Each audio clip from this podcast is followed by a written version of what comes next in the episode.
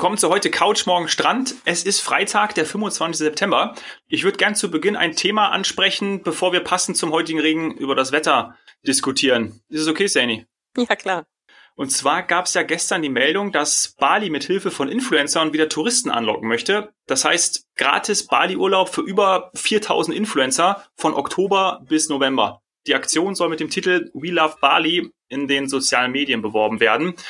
Wie in vielen Regionen, die so extrem abhängig sind vom Tourismus, herrscht natürlich auch auf Bali ein Ausnahmezustand. Was hältst du von dieser Kampagne? Also grundsätzlich finde ich das gut, weil ähm, wenn du das schon gelesen hast, das heißt, es äh, werden auch viele andere lesen. Ich habe es auch gesehen. Äh, und damit kommt man in die Medien. Das ist, das ist schon mal sehr, sehr schlau gemacht. Das ist auch so ähnlich wie Australien, die schon mal ähm, so eine Art Park Ranger äh, gesucht haben und so. Also das heißt, jetzt äh, denkt sich natürlich jeder, boah, ich werde vielleicht auch gerne einer von 4000 oder über 4000 Influencern, der nach Bali fliegen kann. Also das finde ich grundsätzlich gut, denn ähm, das, das ist auch so ähnlich wie diese Testaktion, von der wir mal gesprochen haben, äh, nach Mallorca. Denn es wird äh, nicht jeder nach Bali fliegen können, der auch möchte. Eigentlich ist Bali für die Touristen noch zu. Also zumindest hat das ähm, äh, Bali oder Indonesien schon verkündet, dass bis Ende des Jahres eigentlich keine Touristen einreisen dürfen. Also machen sie jetzt quasi mit, mit den Influencern ein, ein Pilotprojekt und dann kann man Bali sicher schön in Szene setzen und Bali ist ja sehr, sehr dankbar, was das angeht. Also Reisterrassen, ähm, Grün, Palmen, äh, tolle Strände, Surfer, Obst, alles exotisch. Also ich glaube schon, dass das, dass das funktionieren kann. Ja, könnten sich auch dann andere zum Vorbild nehmen.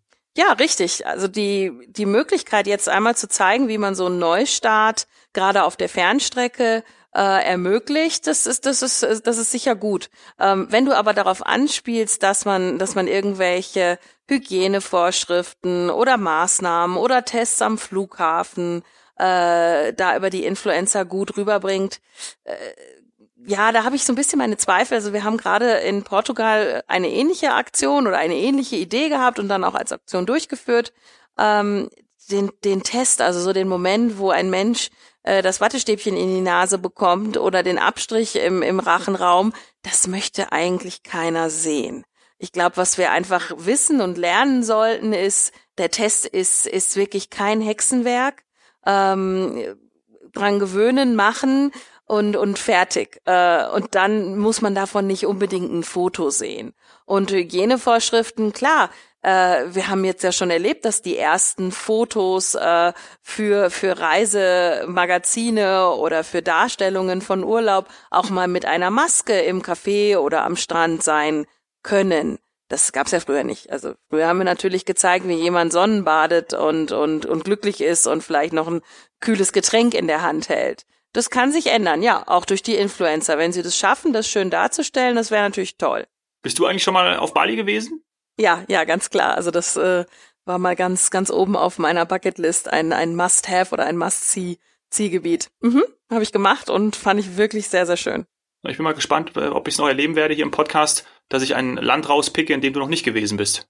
Ah, da gibt's doch viele. Also auch wenn ich schon lange in der Touristik bin, ähm, ich glaube, da haben einige Kollegen und auch Freunde mir, mir einiges voraus. Ich bin ein bisschen picky, was Destinationen angeht. Bin heikel.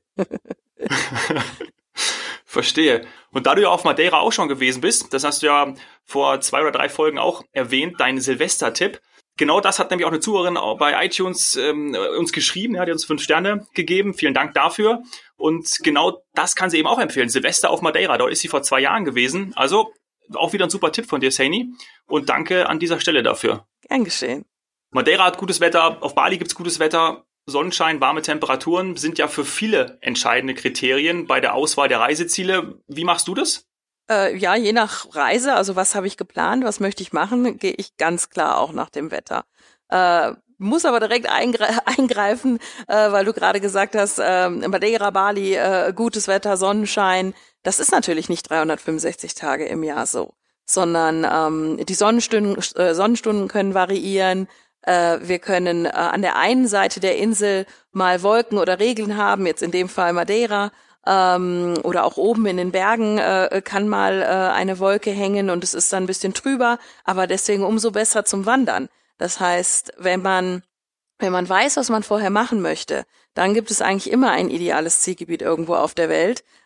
Halt wichtig, dass man sich darüber informiert, genauso wie bei Bali. Da kann es dir passieren, dass du ähm, davon ausgehst, es ist äh, die beste Jahreszeit und du gehst zum Beispiel ähm, auf die auf die Ostseite äh, der Insel und dort kommt aber gerade Brandung ins Meer herein. Also du hast ähm, dich vorher erkundigt, hast geschaut, wie die Wassertemperaturen sind und so weiter, aber dann ist dort halt gerade das Wasser nicht so ideal. Oder umgekehrt auf der Westseite kommen dann vielleicht genau zu der Zeit mal äh, ein bisschen Seegras angeschwemmt. Das Thema hatten wir jetzt immer häufiger, dass sich, ähm, dass sich Urlauber über, über Seegras beschweren.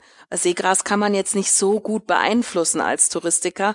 Also wir können das nicht immer so ganz genau äh, vorhersagen, wann Seegras noch angeschwemmt nicht. wird. Nee, noch nicht.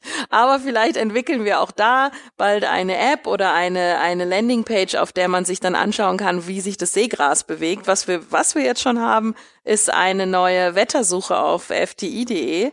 Ähm, und zwar könnt ihr da schauen, ähm, wie die Wettertemperatur beziehungsweise wie die wie die ähm, Lufttemperatur ist in einem bestimmten Monat. Also wir können das an meinem Beispiel nehmen, denn ich mache es wirklich wirklich so. Für einen Badeurlaub würde ich erstmal schauen, ähm, wie warm ist a ähm, die die Tagestemperatur und dann natürlich im nächsten Schritt das Wasser. Das heißt, wenn ich da einsteige ähm, äh, über die FDI Wettersuche, dann schaue ich mir erstmal an, wann ich verreisen will, zum Beispiel im November und ähm, würde dann sagen, ja, ähm, ich, ich muss jetzt einfach noch, weil ich es dieses Jahr noch gar nicht gehabt habe, ich, ich muss jetzt einmal so, so 27 bis 35 Grad haben. So, dann schaue ich mir mhm. das an und Klingt sehe, gut. ja, dann schaue ich, was, was da angeboten wird. Zum Beispiel die Karibik kommt dann auch auf einer Karte. Karte finde ich sowieso sehr, sehr wichtig. Es hilft einfach immer, ähm, sich damit auseinanderzusetzen, ähm, wo man da geografisch unterwegs ist ähm, also fliege ich eher nach Osten oder nach Westen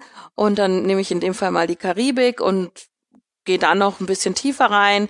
Vielleicht entscheide ich mich für, für Yucatan, Mexiko oder ähm, ich gehe auf eine der Inseln, Domrep. Entschuldigung, also wir sagen immer Domrep, es ist natürlich nicht richtig, also es heißt Dominikanische Republik, Entschuldigung. Mhm. ähm, äh, also die Dominikanische Republik oder äh, nach Kuba und dann würde ich aber im nächsten Schritt, wenn ich wirklich Badeurlaub machen will oder auch Wassersport, dann ist äh, der wichtigste Faktor die Wassertemperatur.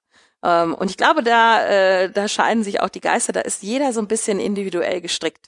Der eine braucht, um zu baden, ähm, Badewanne oder eben karibisches Wasser, Türkis und äh, um die um die 25 Grad am besten und andere sind schon happy, ähm, wenn es über 19 Grad ist. Und ja, also ich, ich zähle jetzt eher zu den letzteren. Ich kann auch mit 19 Grad, 19 Grad gut leben und habe dann immer genauso auch auch meine meine Urlaube ausgesucht gerade wenn man Wassersport macht und ähm, noch überlegt, äh, welchen, welchen Neoprenanzug ziehe ich dann an, äh, egal ob beim Tauchen, ähm, Windsurfen, Wellenreiten oder was auch immer, da ist dann die Frage, möchte ich einfach wie, wie auf den äh, Postern, äh, gut, das sieht jetzt bei mir dann nicht so aus wie auf den Postern, aber eh, egal. Also, aber ja, möchte ich nur mit, möchte ich nur mit Bikini oder Boardshorts äh, Wassersport machen oder ist es auch okay, wenn ich einen langen äh, so einen Long John, so einen langen Surfanzug anhabe oder langen Neopren. Und dann kann man auch ähm, ins Wasser, wenn das Wasser kälter ist. Und ja, das, das machen Sportler, glaube ich, schon immer, dass sie, dass sie versuchen herauszufinden, wann kann ich wo was machen. Der Golfer will nicht in der prallen Sonne äh, Mitte August auf den Platz. Ähm, derjenige, äh der in einem Radrennsport unterwegs ist, der, der möchte äh, auf den auf den Straßen Mallorcas äh, möglichst mit mit mit wenig Wind und Wetter, sondern trocken unterwegs sein. Ja, ich glaube, so hat so hat jeder sein Thema und wir, wir merken immer wieder, dass da auch, das hatten wir in einer letzten Folge, nicht eine Website oder ein äh, Social Media Kanal oder so der richtige ist, sondern ähm, es ist dann ratsam, sich mal zwei, drei verschiedene Sachen anzuschauen und auch darauf einzustellen, wenn eben wie im Beispiel von, von Bali man zwei verschiedene Zonen hat. Das ist ähm, etwas, wo dann natürlich im Reisebüro drauf eingegangen werden kann, wenn die Expedienten im Reisebüro sich gut auskennen ähm, oder eben halt die Informationen aus dem Netz. Wir packen euch den Link zur Wettersuche auch direkt in die Show Notes und schickt uns dann, wie ihr damit zurechtgekommen seid und auch welche Kriterien ihr für eure Reisedestination auswählt. Ja, genau. Und da wird relativ häufig eben das Thema kommen oder die Frage kommen, wo kann man noch baden? Ist auch im Reisebüro immer eine ganz, ganz beliebte Frage, ähm, wenn es dann so Richtung November geht. Also gerade jetzt, wenn man rausguckt, also ich habe gesehen, es ist noch nicht in ganz Deutschland jetzt äh, so mies, sagen wir mal, wie hier jetzt in, in Bayern. Aber ja, eben die Frage, wo kann ich noch baden? Dann eben wieder baden heißt für den einen vielleicht 19 Grad, für den anderen 25. Äh, und dann ist der Expedient der Wetterfrosch und kann entweder dann über unsere neue äh, Wettersuche gehen oder er kennt sich halt grundsätzlich gut aus und dann wird überlegt, wo geht's hin? Jetzt haben wir in diesem Jahr natürlich den, den noch im Moment etwas bitteren Beigeschmack, dass der Expedient auf keine Destination kommen würde, in der man noch angenehm, also schon gar nicht mit 25 Grad baden kann, wenn nicht jetzt bald die Reisewarnung für die Fernstreckendestinationen aufgehoben wird. Aber wir sind da sehr, sehr optimistisch. Es gibt verschiedenste Anzeichen und es könnte auch sein, dass wir direkt äh, nächste Woche in einem Podcast darüber berichten können, wie, wann, wo kann ich auf die Fernstrecke. Mhm. Und so lange gehen wir am Wochenende noch wandern. Also wenn das Wetter so ist wie jetzt, dann äh, ja, es, nee, aber es gibt ja kein schlechtes Wetter. Es gibt ja nur schlechte Kleidung. Ich ziehe meinen Regenmantel an und gehe raus.